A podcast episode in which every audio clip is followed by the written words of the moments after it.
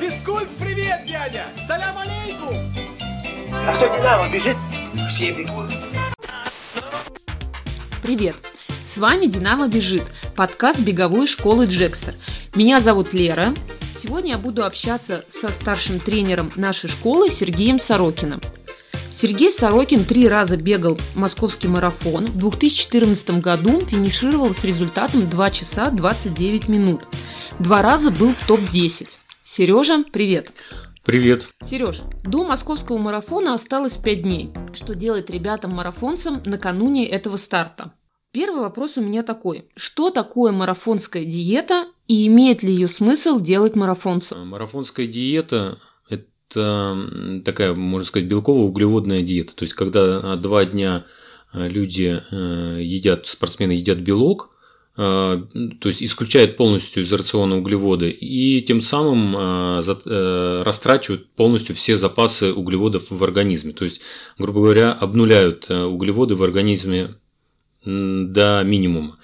После этого э, по принципу суперкомпенсации, э, как э, два дня до марафона начинают есть, наоборот, преимущественно углеводы. И тем самым запас будет больше, чем он был до того, как они перешли на белки. То есть, по сути, делают больший запас углеводов.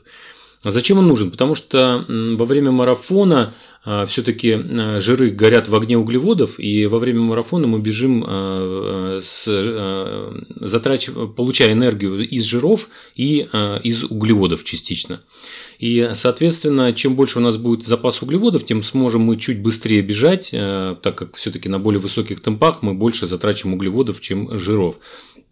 Есть даже вот такая вот марафонская стена, это когда вот резко заканчиваются углеводы, и э, у ребят сразу же кончается энергия, э, и, соответственно, они еле-еле там догребают э, до конца. Это вот как раз связано с тем, что не очень хорошо подключаются жиры во время физической нагрузки и кончились все углеводы.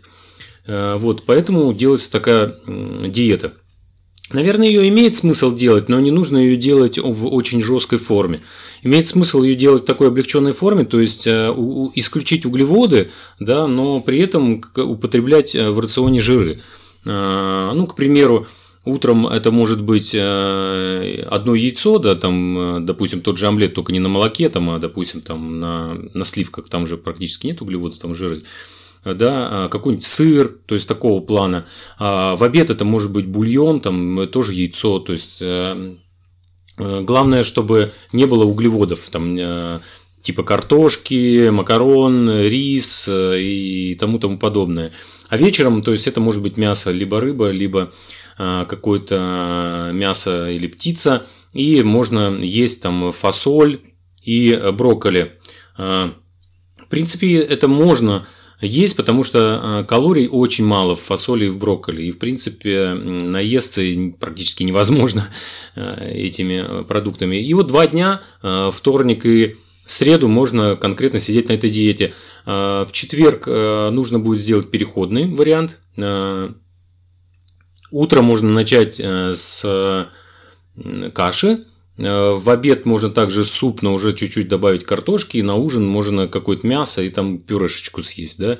А уже потом два дня, э, это получается пятница и суббота, как раз можно преимущественно быть на углеводах. То есть как раз больше есть, как вот говорят, там, да, макароны, вот именно много углеводов, какие-то булки, но исключать все равно быстрые углеводы. Быстрые углеводы не нужно есть, все-таки углеводами лучше запасаться такими качественными, да, более медленными, чтобы, грубо говоря, за эти два дня не набрать лишних килограммов.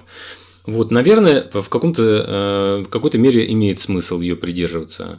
А, но многие э, эту диету не делают спортсмены, а делают просто э, углеводную загрузку в течение двух дней – перед марафоном и бегут э, на, с помощью специальных энергетических гелей марафон. В принципе, даже когда ты делаешь диету, тоже бежишь э, с помощью гелей. Ну, это, наверное, мы попозже да, обсудим.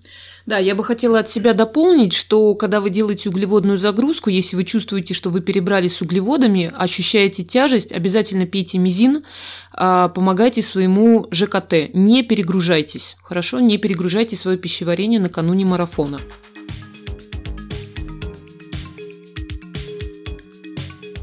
Сереж, нужно ли есть гели на марафоне? А, я думаю, я как сторонник все-таки того, чтобы гели э, эти кушать. А, Причем, если брать схему московского марафона, то имеет смысл гели подключать после первого подъема, это на 11 километре. На 11-12 километре можно первый гель съесть.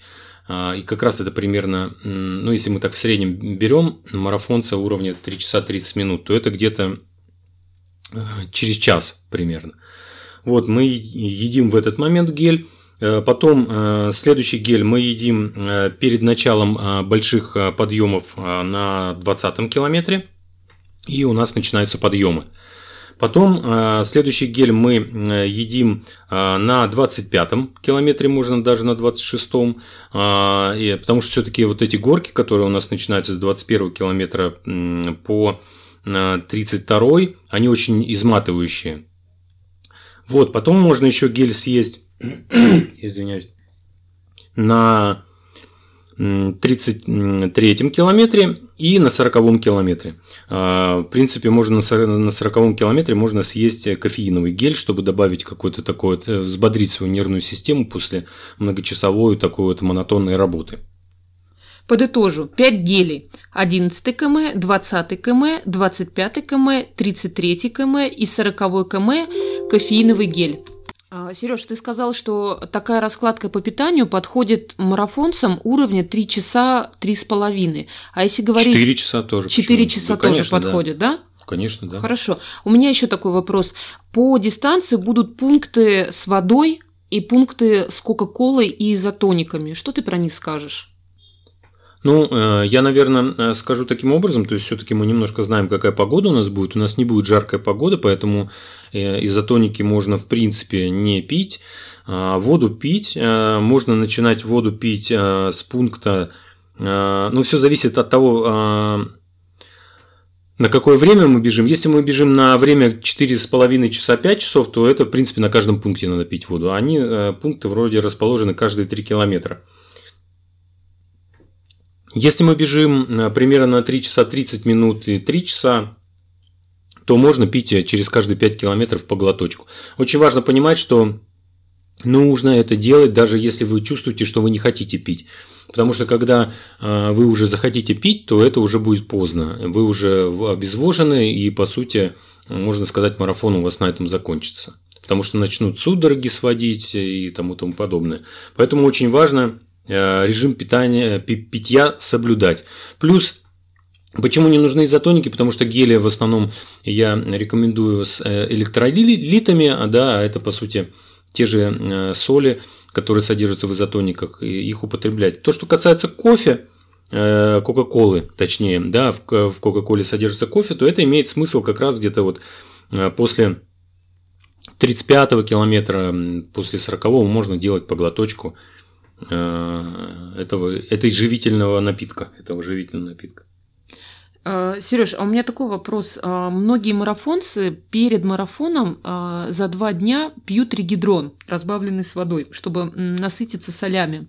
С учетом погоды, которую обещают в воскресенье, это где-то 10-12 градусов, облачно, да? Что ты скажешь про регидрон? Ну, в принципе, на всякий случай я бы рекомендовал регидрон пропить два дня. Там, в принципе, разбавляется регидрон на литр, и можно в течение дня, там, э, субботы этот литр выпить, хотя бы в субботу его выпить один раз. А это еще важно, потому что погода может быть и прохладная, но можно э, перебрать с одеждой, и по сути э, считайте, что погода жаркая будет. И э, если мы больше одежды одели, чем нужно, мы будем сильно потеть, у нас будет выходить соль, у нас будет выходить вода, и в результате чего, то есть также мы ускоряем процесс обезвоживания, особенно это для тех касается, кто бежит там более 3-4 часов, потому что все-таки лидеры до двух часов 30 минут все спортсмены, которые бегут, по сути, они очень быстро это все проскакивают, этот марафон.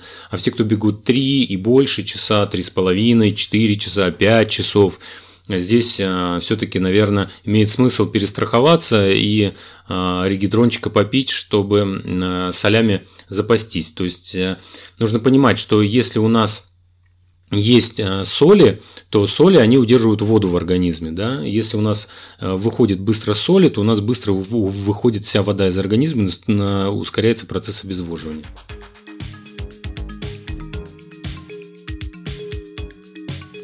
Сереж, поскольку мы затронули тему питания, а, прокомментируй, пожалуйста, имеет ли смысл завтракать перед марафоном?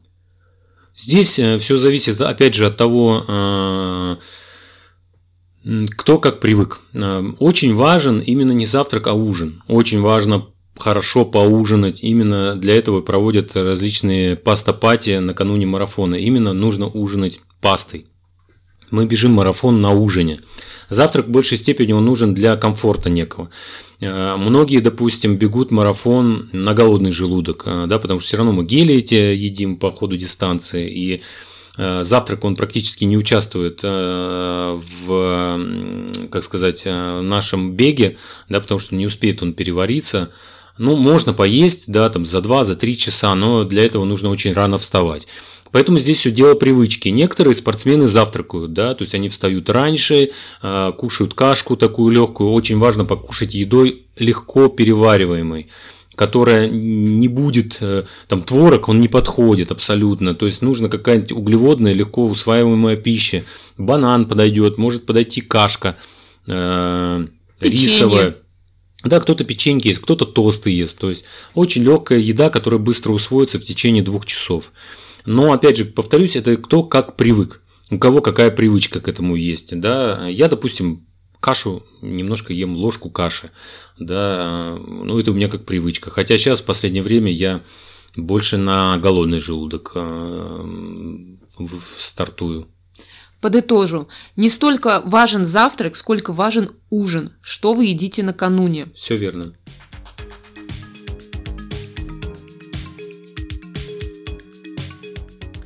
Перейдем к следующему вопросу.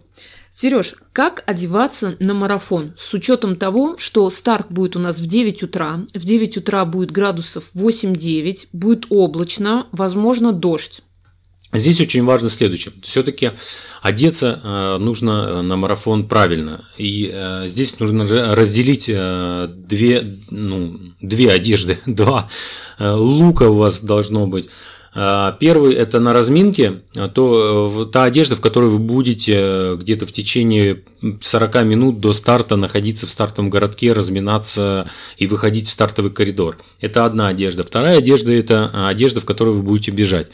А, с учетом того, что будет немножко прохладно и, возможно, будет даже некий какой-то дождик, то, конечно же, да, имеет смысл одеть кепку, Э, может даже в шапке стартовать, на самом деле, в тонкой шапке. Многие спортсмены, даже лидеры, в том числе в прошлом году, Едгаров вроде до самого финиша бежал в шапке, насколько я помню. Э, и, соответственно, можно одеть легкую шапку. А потом перчатки. Обязательно вы должны начать бег в перчатках, в легких. Вот эти обычные строительные белые перчатки. Почему эти перчатки? Потому что вы их можете выкинуть по ходу дистанции, если вы почувствуете, что вам жарко. Потом на рукавники. Очень хороший вариант – это футболка и на рукавники. Все-таки майка, наверное, ну можно майку одеть, но опять же все зависит на, на какое время вы бежите. Если вы бежите на время там, 4 часа 30 минут или 5 часов, то здесь имеет смысл а, одеть все-таки плотную футболку, а может быть даже лонгслив. Если вы бежите быстро, на время 3 часа, то, соответственно, вы будете на более высоких пульсах бежать, и я думаю, вам подойдет та же майка, нарукавники, шорты, э, гетры, и, соответственно, перчатки и шапка, либо кепка и перчатки. А можно одеть даже баф на какое-то время, баф и его тоненький баф, э, и можно по ходу дистанции его скинуть, а можно с ним, в принципе, добегать до самого конца. А все, что касается разминки, э, здесь нужно найти себе какую-то одежду. Ну, многие даже покупают костюм маляра, и э, делают разминку в нем, а когда находятся в стартовом кластере, да, они его там скидывают и уже стартуют в своей одежде, в которой держать всю дистанцию.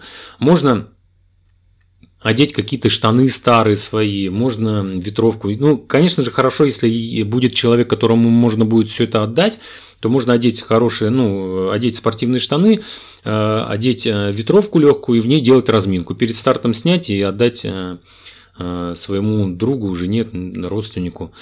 Вот. А если никого нету у вас из знакомых, да, и вы будете один, а знакомый будет на дистанции вас поддерживать, то имеет смысл одеть какую-то старую э, э, олимпийку, да, или ветровку, старые спортивные штаны, там в углу их выкинуть, и может даже так, что после финиша вы их там найдете. Я когда один раз стартовал марафон, я прям э, в стартовом коридоре за ограждение кинул свою ветровку, и потом после финиша, когда я там уже финишировал, там съел все, что надо съесть, выпил все, что надо выпить. После э, э, финиша пришел в себя, пошел посмотреть на всякий случай, если там что-то лежит, и она или нет. А она там лежит, и я ее спокойно обратно забрал. Вот. Поэтому на разминке не нужно бегать в той одежде, в которой вы побежите марафон. Вы будете мерзнуть. Если вы будете мерзнуть, вы будете испытывать некий дискомфорт. Вы будете тратить энергию ценную, которая вам нужна по ходу дистанции. Поэтому разминка должна быть в комфортных условиях. Оденьтесь как положено, а лишнюю одежду скиньте. Все-таки ради этого результата тренировались очень долгое время, и жалеть какую-то одежду э, не нужно.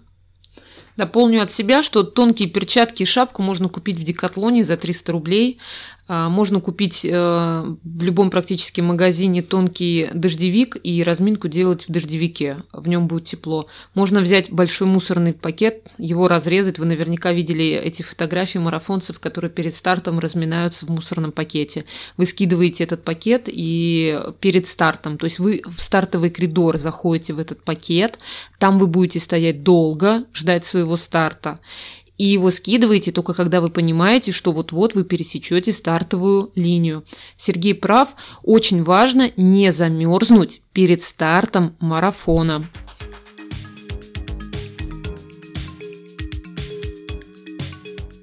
Ну что, перейдем к следующему вопросу, не менее важному. Сереж, как разложиться на марафоне? Ну, э, здесь, э, конечно, трасса московского марафона очень сложная. Она э, в себе имеет очень много холмов, да, холмистый очень рельеф марафона, да, у нашего московского. Вот, собственно говоря, каждый спортсмен знает, в каком темпе да, многие называют это крейсерской скорость и тому подобное, бежать э, марафон, да, то есть марафонский свой темп. Соответственно, соответственно, этому марафонскому темпу соответствует пульс, да, то есть, к примеру, если вы собираетесь бежать по 5.40, да, чтобы вы бежите из 4 часов, то, соответственно, темп 5.40 соответствует э, определенно среднему пульсу.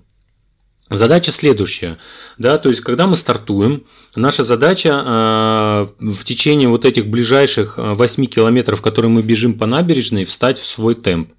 Встать в свой темп, посмотреть пульс, э, э, проверить темп по отсечкам, потому что на марафоне будут километровые отсечки, э, если GPS будет там немножко привирать.